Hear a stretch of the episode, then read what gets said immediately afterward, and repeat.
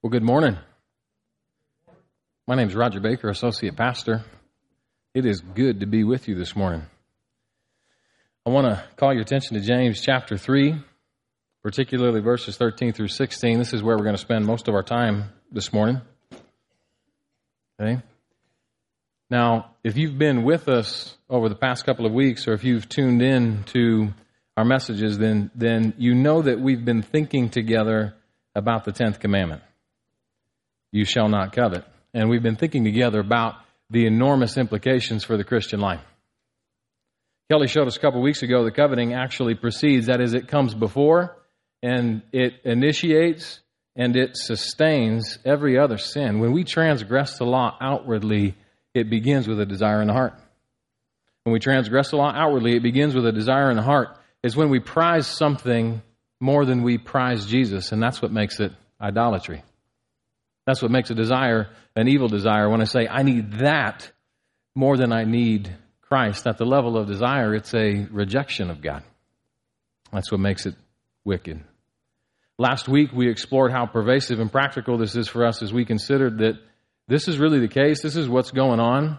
Whenever we have desires that are distorted in direction, so, when, we want, when we want the wrong thing, the thing that God says no to, and this is what's going on whenever we have desires that are distorted in degree. When we want a good thing more than we ought to. When we take good gifts that God gives us and, and we make them ultimate things. It's a desire that's out of proportion. When I want that thing so much that I'm just not content without it, or I'm willing to sin to get it, or in rebellion, I sin because I'm frustrated that I didn't get it.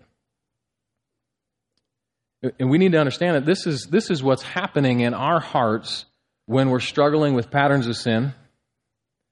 This is what's happening in our hearts when we're not content, when we're dissatisfied, when we're grumbling, when we feel jealousy, resentment, lust, apathy, anger.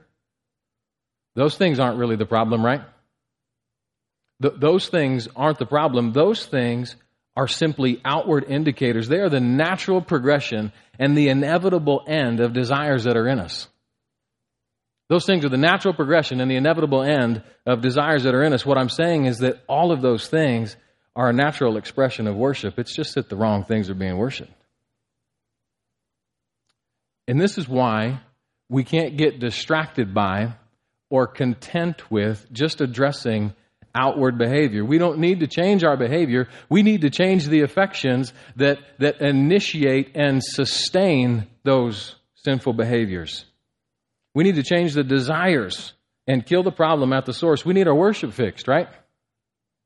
We need our worship fixed. We need a cure at the heart level, and we saw last week that the only cure is to cherish Christ. We need an overriding superior satisfaction in Jesus. We need to determine to make Him the telos of our desires, the end of our desires, to make Him our greatest treasure, and to value Him above everything and everyone else. But we also recognized last week that all believers, though raised with Christ, though given a new nature and given the indwelling Holy Spirit to be led in the truth and to be empowered to seek the Lord and to make Jesus the end of our desires, though that's true, and though we're given real power for that, we're doing this alongside competing desires, right? We're doing this alongside competing desires. There's a remnant of the flesh that wants what is contrary to the Spirit. And right now, we live in the tension of the already but not yet. We live in the tension of the already but not yet, and we're routinely faced with deadly enemies that seek to undermine the glory of God and our satisfaction in Christ. This is what I want us to see today. That perhaps the most threatening of the enemies that we could identify is the enemy of our own pride. The most threatening enemy which seeks to undermine the glory of God in your satisfaction in Christ is your own pride. In addition to that, what I hope we understand today is that where coveting is, that is where we find idolatrous desires, you'll find pride right there with it, and vice versa. Which is why we need to confront covetousness with a heaping helping of humility. And this brings us to the premise of our message today.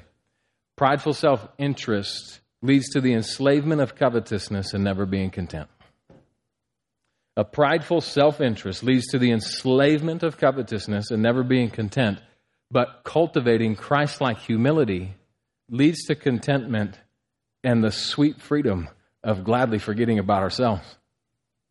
The sweet freedom of losing sight of ourselves. Please follow along while I read the text. James 3, verses 13 through 16. Who is wise and understanding among you? Let him show it by his good life, by deeds done in the humility that comes from wisdom. But if you harbor bitter envy and selfish ambition in your hearts, do not boast about it and deny the truth. Such wisdom doesn't come down from above, it's earthly, unspiritual of the devil. For where you have envy and selfish ambition, there you find disorder and every evil practice. Let's pray. God, we need your help this morning to rightly understand what it is that you have to say to us. And God, I pray that you would help me not to just deliver a message, but God, that you would continue to be rearranging my heart and applying these truths to me. Help me to submit to the reality of what you're teaching us as a church. And I pray that as a, as a body of believers, those who are here today would show their love for you by listening well to you, that they would forget about me altogether and hear from you as you speak through your word today. We look forward to what you'll be doing in our hearts. We pray this in Jesus' name. Amen. Amen. Hey, now, if you're looking at your outline, you're going to notice a few things. First, you'll notice that as we dig into this text, we're going to try to answer the question what's the big deal with pride? What's a big deal with pride? How can I back up and prove the significant claim I just made that our pride's the most threatening enemy to God's glory and our joy? I'm going to try to answer that question. How does prideful self interest lead to the enslavement of never being content? And how does humility lead to contentment and freedom? Another thing you'll notice is that I changed the way the first bullet point reads. We want to go with what's on the PowerPoint. That was my mistake. I sent it to Kara too soon. And the third thing you'll notice is that we're actually going to work through the text backwards and start at verse 16, but that wasn't a mistake. I've been accused of being backwards before, and there's times that that's true, but this is different. Okay? This is different. I think it'll serve us well if we see what's being taught first in verse 16, and then we'll unpack the rest of this text together, and I think you'll see what I mean. This will make sense as we go along. To, to help frame the context, I think it's helpful, I think it's important for us to understand what James is doing in this section from, from kind of a bird's eye view and to see where our passage fits. We don't have time to, to really look closely at this, but, but if we took some time to examine chapter 3 through chapter 4, um, we'd see that there are multiple subsections in here that have particular application and very specific implications for us, but James is really addressing an overarching issue through all of this. And the overarching issue that James is primarily concerned with is the deep seated heart issue of prideful self interest, which is the opposite of humility. What James is showing us in this section is that wherever you find a number of different problems, you'll find prideful self interest and coveting right there at the source of the problem. And our text today is situated right in the middle of this broader issue. So let's keep that in mind that, that this is the issue James is addressing. And let's jump in, starting with verse 16, where James teaches us that pride and coveting are closely related. Pride and coveting are closely related. For where you have envy and selfish ambition, there you find disorder and every evil practice. James is saying that where you find disorder, which can refer to disturbance or upheaval, in other words, he's saying where there's trouble, where you find trouble, and where you find every evil practice, which means every evil practice, every evil deed, every evil action, every evil pursuit, every evil intention, where you find all those things, you know what's right there with it? Envy and selfish ambition. Envy and selfish ambition. Now, now when we think of selfish ambition, we probably have in mind what we think that looks like, and I'll bet we can conceive of somebody who, who uh, cheats their way to the top, or somebody who takes advantage of others for personal gain. And that's, that's certainly accurate. Okay, but that's not all that this is. And it's not always so blatant. But it is always so dangerous. Hey, listen to me, please. Envy and selfish ambition, which is there behind every evil practice, according to James, is referring to a passionate commitment to one's own interest first. A passionate commitment to one's own interest first. It's jealousy for one's own welfare. It's an overestimation of one's own importance. At the level of desire, it's placing one's own self above the interest of others. We're defining pride, aren't we? That's pride. What James is describing is pride, the opposite of humility, and he says it's right there. It's right there where you find every evil practice. Prideful self interest is present when we desire and practice evil. All right, so kids, are you, are you listening? It's, it's family movie night. And, and your brother or sister says, I want to watch this movie. But you say, I want to watch this other movie. To which your other sibling says, But we never watch what I want to watch. To which your mom says, You're all going to go to bed early and watch it get dark if you don't knock it off.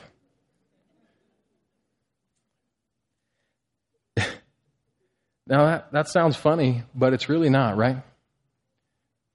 It's, it's unsophisticated and it seems silly, but that's, that is selfish ambition and envy that's working itself out outwardly, visibly seen through covetous dissatisfaction and an outward sinning against other people. That's not so cute now, right? But it's not just things that are, are that obvious either. Look at what he says. Where you have selfish ambition, that is, where you have a prideful self interest, a self first attitude, there you find every kind of evil practice. Every kind.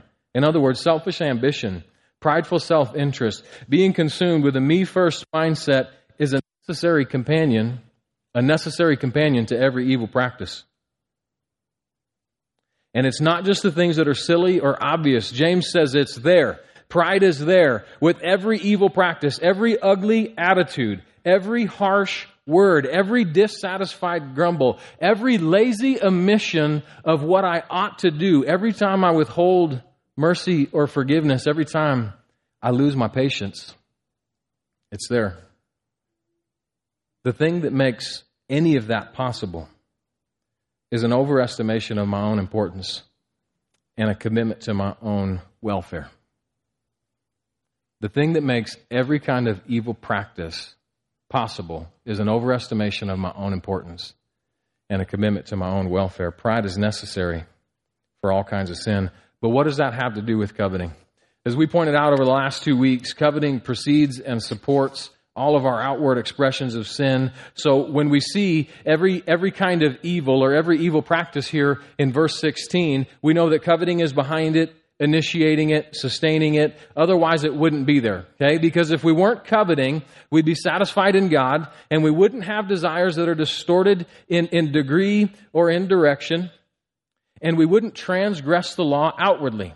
Those desires wouldn't culminate in an outward sin. And James says, right there with it, right there with that coveting is envy and selfish ambition, a passionate commitment to my own welfare, a love of self, a pride.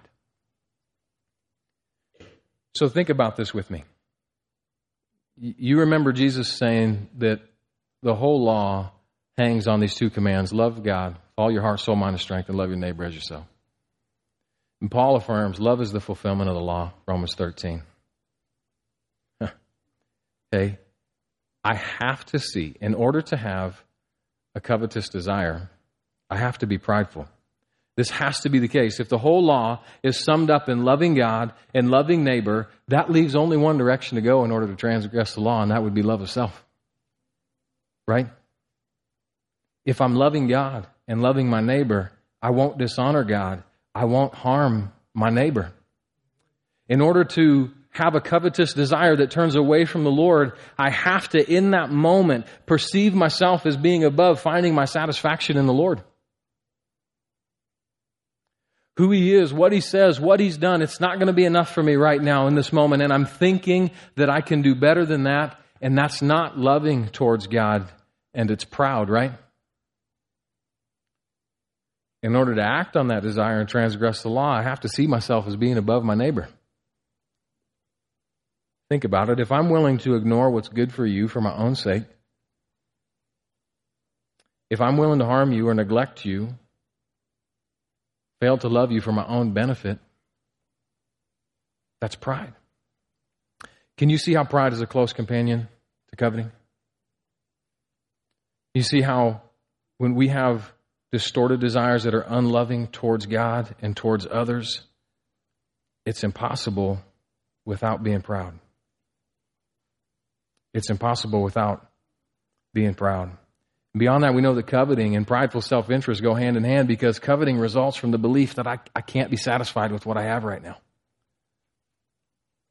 It results from the belief I can't be satisfied with what I have. The, the conviction that things aren't good enough. I have to be convinced that I deserve something I'm not getting.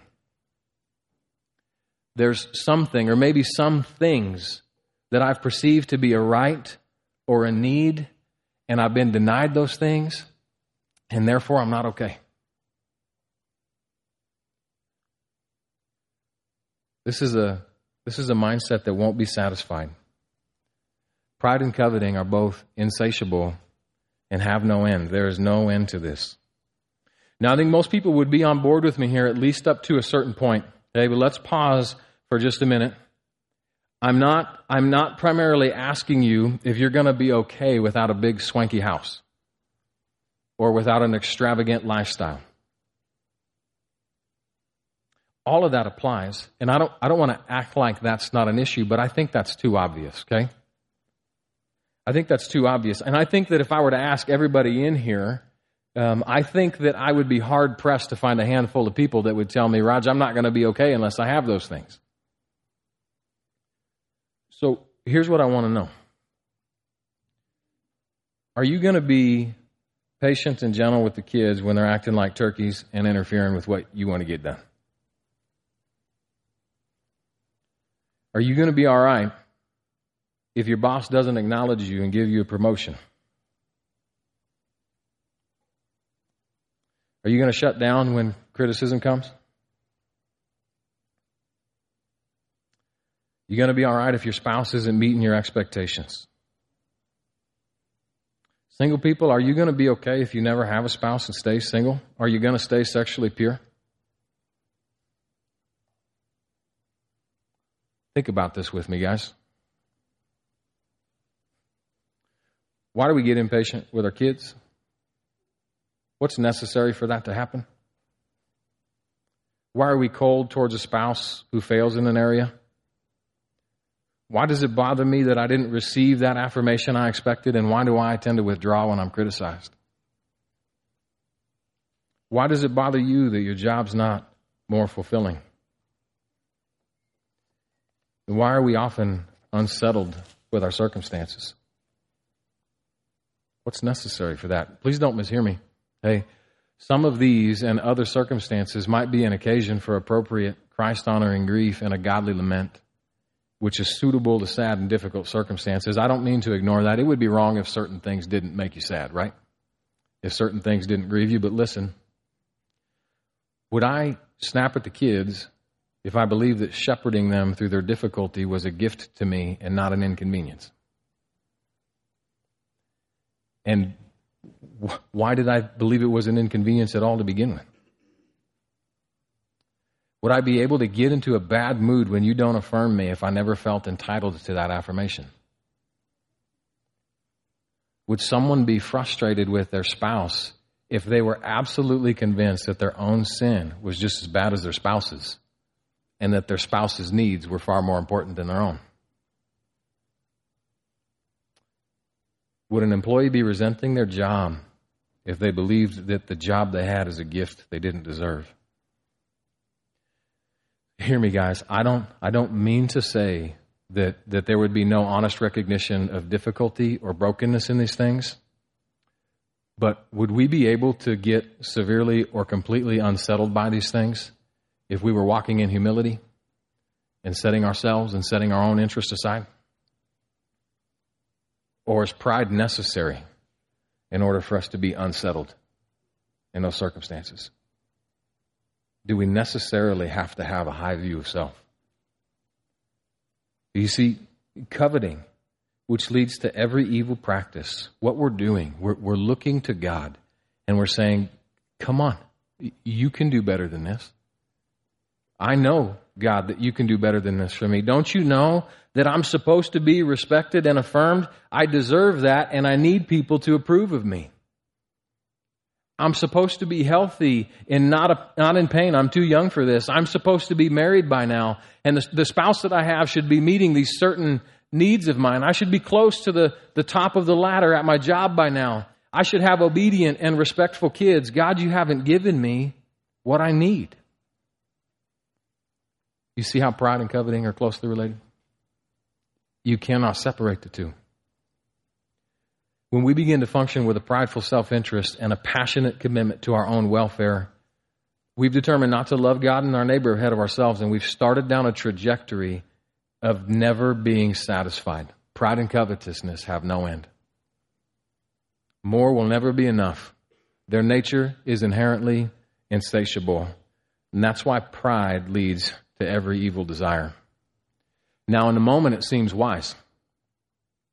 In the moment, it seems wise. Pride seems wise, but I promise you, it's nothing to be proud of. Look at verses 14 and 15. But if you harbor bitter envy and selfish ambition in your hearts, do not boast about it and deny the truth. Do not boast about it and deny the truth.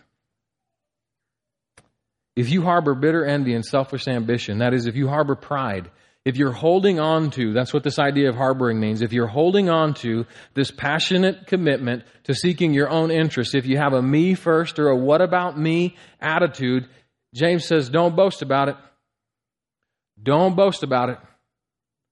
Now, the, the word that's translated boast, it means to exult in or to declare that it's right. It's what you do when you hear something that you agree with and you say, Amen to that.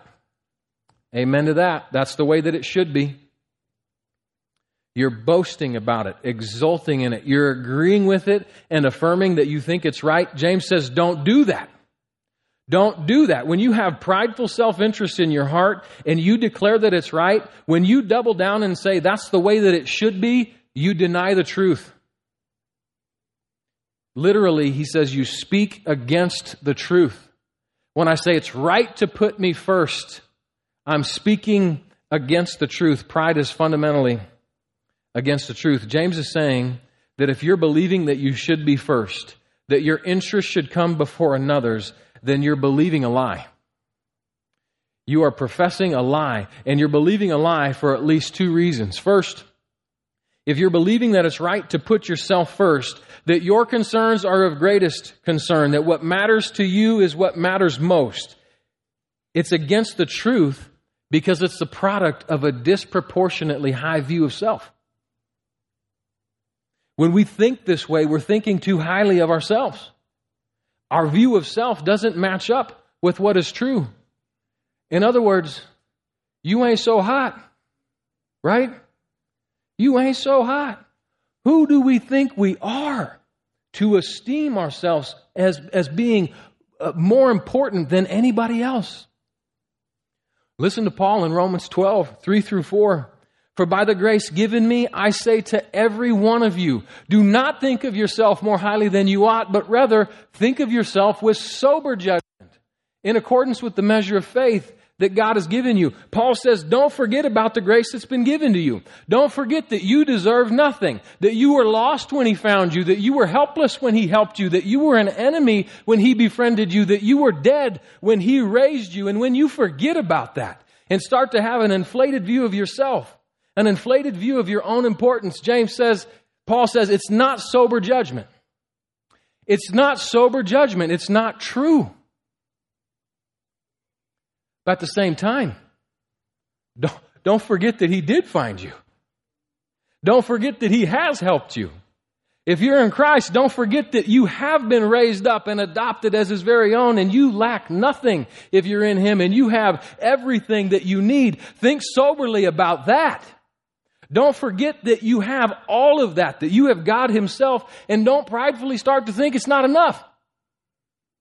Don't pridefully start to think that that's not going to cut it. Don't exchange that for something lesser. You see, it's prideful to start thinking that we don't have all that we need in Christ. It's prideful, as if that's not enough to have our greatest needs met and our eternity secured, an inheritance that'll never perish, spoil, or fade. You got Jesus if you're in Christ. Don't believe that's not enough. It's false and it's tragically wrong. It's tragically wrong, which leads us to the second reason why prideful self interest is against the truth. Listen, when we believe that seeking self interest first, that seeking self will satisfy, we're believing a lie. The, the unhappiest people that you know are the people that think most highly of themselves. And the most miserable you've been is when you thought most of yourself. When we believe that putting ourselves first is the key to being happy and fulfilled, we've been duped. It doesn't work. You know this. You end up miserable and dissatisfied because this prideful mindset is linked to covetousness, and covetousness is never satisfied. The fastest way to ruin yourself is to make much of yourself. Right? The fastest way to ruin yourself is to make much of yourself. Proverbs 16, 18. Pride goes before destruction a haughty spirit before a fall. Proverbs 18 12. Before his downfall, a man's heart is proud, but humility comes before honor. So let's talk about this for a minute. You might uh, you might be here this morning and and you're hearing this and you know that you have been blatantly seeking your own interest first, that you've been too wrapped up in yourself and, and you know that it, the damage that it's doing in your relationships. And I, I pray that if that's you and you see that, that by God's grace you would repent. You'd heed these warnings and that you would repent. But I'll bet folks that would identify with that are few and far between. And that more of us are here this morning, and, and there's some ways that we didn't see this coming. Bear with me for a minute here. Are you having persistent trouble in your marriage or another relationship around the same issues, but you haven't been able to get to the bottom of it? It keeps resurfacing. Here we are again. Do you continue to be frustrated with your circumstances or where you're at in life right now, but you, you have a hard time identifying why? Are you dissatisfied with your job? Parents, are you irritated with your kids? Or kids, are you irritated with your parents? Are you frustrated by the needs of others or the sins of other people? Are you fighting discouragement and a lack of contentment? Proverbs 18. Do you, does it seem like you're experiencing a downfall in certain areas? Now, I know that there can be a lot of factors involved in such things. But have you explored the possibility that your pride can be a significant part of the problem? Is it possible that there are certain things that you thought were needs or rights or just a given in your life, but somehow you've been denied those things and they haven't panned out? Your expectations haven't been met and you're reeling from that. You've lost something precious to you, and you're having a hard time being okay with that. Okay, when you inventory your life and your circumstances, how did you arrive at the conclusion that things aren't as they ought to be? Is that really just an honest recognition of the impact of the fall? Or is there necessarily a conviction, conviction in your heart that you deserve better? Is your frustration with life really an honest recognition of the impact of the fall? Or is it necessarily accompanied by a conviction that you deserve better? Listen, I'm, I'm with you. This is us, isn't it? This is all of us, right? I would encourage all of us to be asking the Lord to help us see the ways that we're holding on to prideful self interest and that we would plead with God to set us free, that we would be laboring to try and see these things and make war against them because seeing these clearly and addressing it rightly is against every natural impulse that we have. It's against every natural impulse that we have. Pride seems wise to the world. Pride seems wise to the world. Worldly wisdom will affirm your sinful pride all day long, and at first blush, your pride will, will seem like wisdom to you, right? Right? And, and you guys know what I mean. It seems right to insist on certain things. It comes very naturally for us to pursue our own welfare. You don't have to teach people how to be selfish. Go to a daycare. When, when we do have trouble, when we do have trouble and we give an ear to how the world tells us to address that trouble, it often appeals to our prideful self interest rather than confront it. Man, it feels right. When the therapist tells you that your sin is justified because you didn't receive something you needed when you were a child. When your friend tells you that you shouldn't have to put up with your spouse's sin because you deserve better than that. When you start thinking, man, I've had a long, hard week I don't want to come home to a mess or deal with so and so's such and such. Or when the world explains that our sinful expressions of selfishness are caused by a lack of self esteem. Sounds right to me at first blush. I mean, we turn to relationships or lust or substances, or we throw ourselves into our vocation because we're desperately looking for the affirmation we didn't get somewhere else. Man, that sounds right to me. I need self esteem, but you know what the problem with that is? There's not enough affirmation in the entire universe to fill the black hole of my covetous desire to be esteemed. You won't find enough affirmation to fix that problem. The problem is not that we have a low self esteem, the problem is that we esteem ourselves too highly.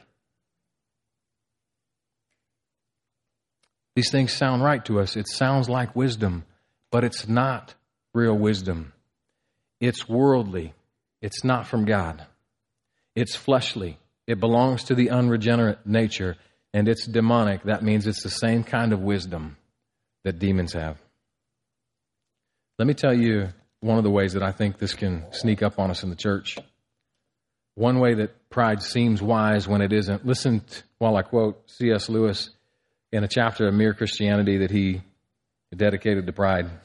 He said, It's a terrible thing that the worst of all vices, that is pride, can smuggle itself into the very center of our religious life. Pride can often be used to beat down the simpler vices. Teachers, in fact, often appeal to a boy's pride, or as they call it, his self respect, to make him behave decently. Many a man has overcome cowardice or lust or ill temper by learning to think that they are beneath his dignity, that is, by pride. The devil laughs. He is perfectly content to see you becoming chaste and brave and self controlled, provided all the time he's setting up in you the dictatorship of pride. Just as he would be quite content to see your fever cured if he was allowed to, in return, give you cancer, for pride is spiritual cancer. It eats up the very possibility of love or contentment or even common sense. Pride can seem wise, but it's nothing to be proud of. And this, this problem that we have, this problem that we have with pride, we need to understand is not primarily a problem with what's going on around us. It's a problem within us. Okay? It's a heart problem. The heart of the matter is the matter of the heart. And what I mean is that this is an inside out problem, not an outside in problem. I'm not this way because of what has happened to me. I'm not this way because of what has happened to me. Now, those things are relevant, but they are not sufficient. Those experiences that we tend to blame for our propensity to exalt ourselves, they're only effective when they cooperate with a heart that's predisposed to prideful covetousness. They're not sufficient without pride. Listen to what Jesus says in Mark chapter 7, verse 15 and 21 through 23. Nothing outside a man can make him unclean by going into him. Rather, it's what comes out of a man that makes him unclean. For from within men's hearts come evil thoughts, sexual immorality, theft, murder, adultery, covetous desires malice, deceit, lewdness, envy, slander, pride, and folly. All these evils come from inside and make a man clean. We got an inside out problem. And we're not going to spend a lot of time on this point, but we need to recognize that if we're serious about growing in godliness, if we are serious about killing covetousness and cultivating contentment, if we're serious about correcting the many manifestations of disordered worship in our lives, we must begin by acknowledging that the problem, not the solution, but the problem is within us. The problem's right here. You see, it's pride that says my sin is ultimately because of something that happened to me, and I don't have responsibility in the matter. It's pride that says if I could go back and heal that wound, then I wouldn't struggle with this right now. On the other hand, it requires a great act of humility to say that even though I've been through some tough stuff, that stuff is not sufficient to make me sin. I'm going to examine my heart and repent of the pride that made it possible. That requires humility that comes from a godly wisdom, which takes us to verse 13 and getting to our final point. Requires a humility that comes from a godly wisdom. Godly wisdom is proven in, in a Christ like humility. Who is wise and understanding among you? Let him show it by his good life, by deeds done in the humility that comes from wisdom. Godly wisdom is proven in Christ like humility. True wisdom will re- result in true hum- humility. True wisdom will result in true humility. Here's what I mean. When James refers to wisdom and understanding, he's talking about the ideas of a cultivated skill and an experiential knowledge. This is real know how. He's saying if anybody has real know how, let it, let it be seen in his humility. Anybody ever try to tackle a do it yourself or project and then realize that you should have called somebody? Okay. What went wrong? You YouTubed it, right? You had some knowledge of what to do, but you lacked the cultivated skill or the wisdom and the experiential knowledge, the understanding to get it done. Tracking with me? When you, you see a guy like my dad who's been finishing concrete for decades, uh, he knows exactly what to do, when to do it. He gets the right thing done at the right time in the right way, far more efficiently than, than I ever could. It's, it's real know how right? Real know how in action. This is what James is talking about, but he's not, he's not talking about being wise in any worldly sense. He's talking about biblical wisdom. Biblical wisdom, which is really the skill of living in a way that pleases the Lord. Biblical wisdom is, is that, that real understanding of knowing how to live in a way that pleases the Lord. And, and the beginning of real biblical wisdom is the fear of the Lord a fear of the Lord, a reverential awe of God. And the fear of the Lord naturally produces humility. The fear of the Lord naturally produces humility. To know God, to catch a glimpse of who He is, and to see ourselves in comparison is a pride crushing experience. To see God and to see yourself in comparison is a pride crushing experience. Listen to Lewis again. The real test of being in the presence of God is that you either forget about yourself altogether or you see yourself as a small, dirty object. It's better to forget about yourself altogether.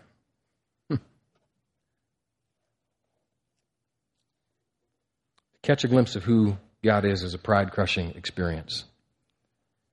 You see, James is saying, friends, you cannot be walking with God and have a current, fresh, experiential knowledge of what it means to be at his feet and worshiping him without being humbled.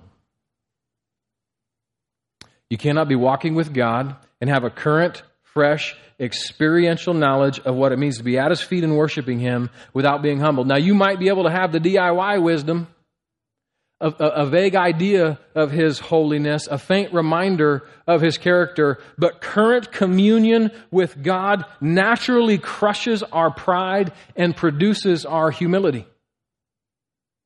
If your religiosity is improving or increasing your pride, then you're not worshiping God.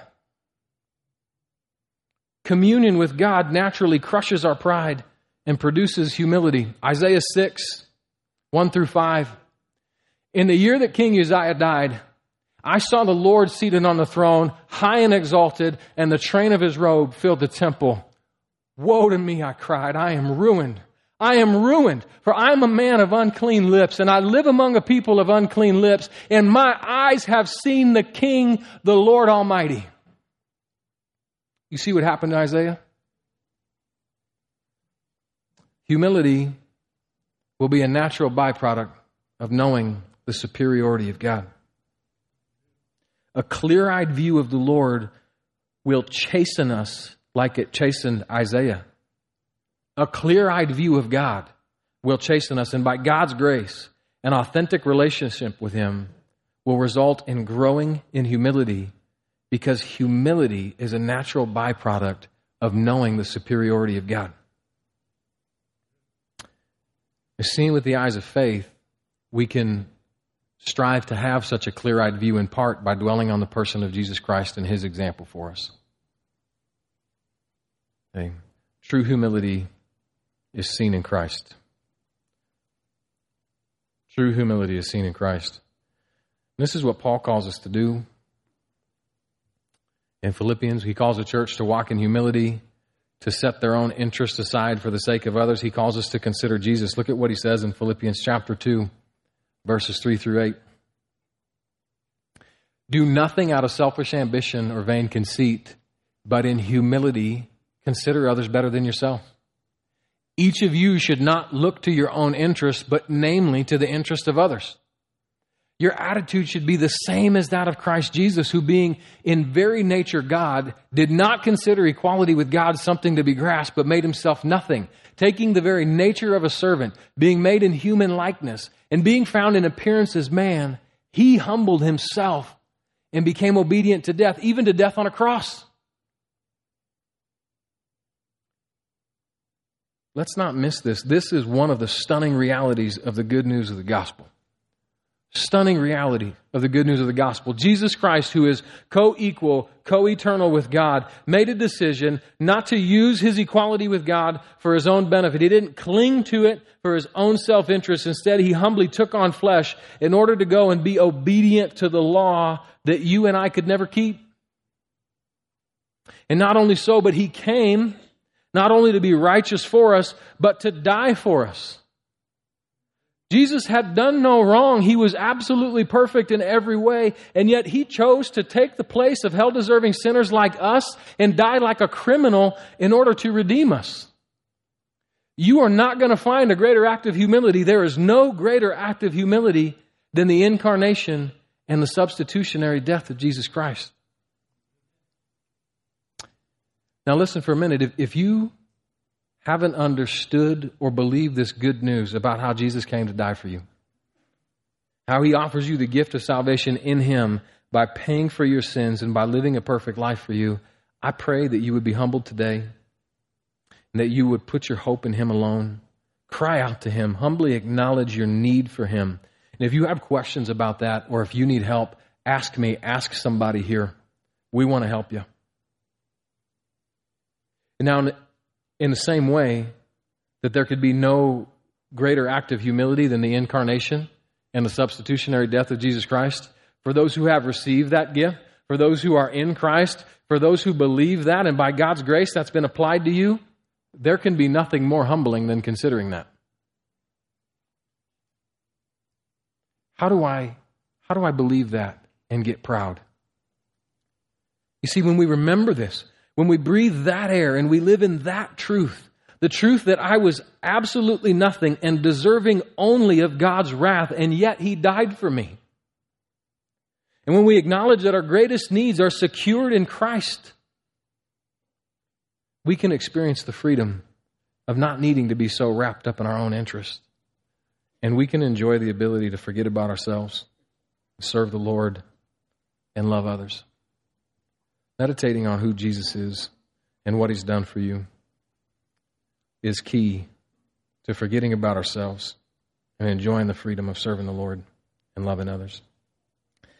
I'm going to put some questions up for reflection. And at the end of that reflection time, I'm going to close this in prayer. Let's take a couple minutes and ponder these quietly together.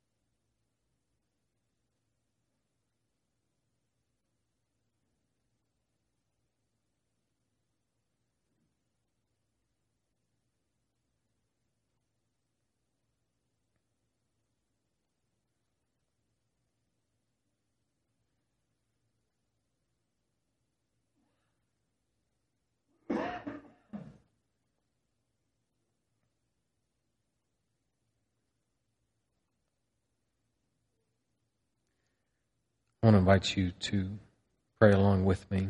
I'm going to read part of the confessional prayer of a proud and selfish man. And I want to ask you to personalize this this morning. Pray with me. God, please help me. I am at all times altogether far too aware of myself and scarcely aware enough of others and of you, Lord. Lord, would you please help me to know you as immeasurably superior in every way, and therefore to know myself as nothing, and to find in that emptying of self the great fulfillment of knowing you and loving others more than I thought possible. Please free me from the slavery of proud selfishness and release me to a lifestyle of radical generosity, in which I gladly give of my time, my resources, and myself, knowing that I have nothing and I am nothing apart from you. Please be so kind as to replace my entitled grief with selfless joy. Please replace my prideful depression with humble thanksgiving. Please stir in me a happiness anchored not in a love of self, but in a love of you.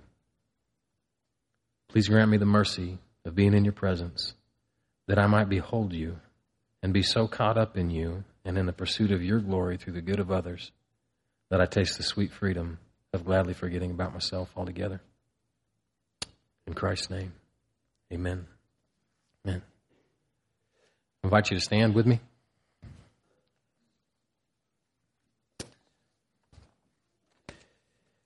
It is a sweet freedom to be able to leave off self concern, isn't it? To be able to not be consumed with self and to be free to rejoice in your circumstances, to be free to give thanks no matter how things are going. One of the sweet ways that we have an opportunity to leave off self concern is by demonstrating a concern for others in the way that we declare the gospel while we walk the well worn path of our lives.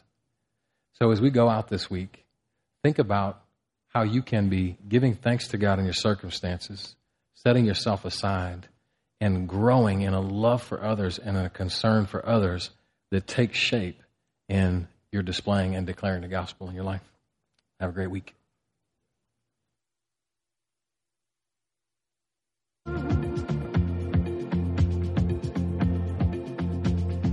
God above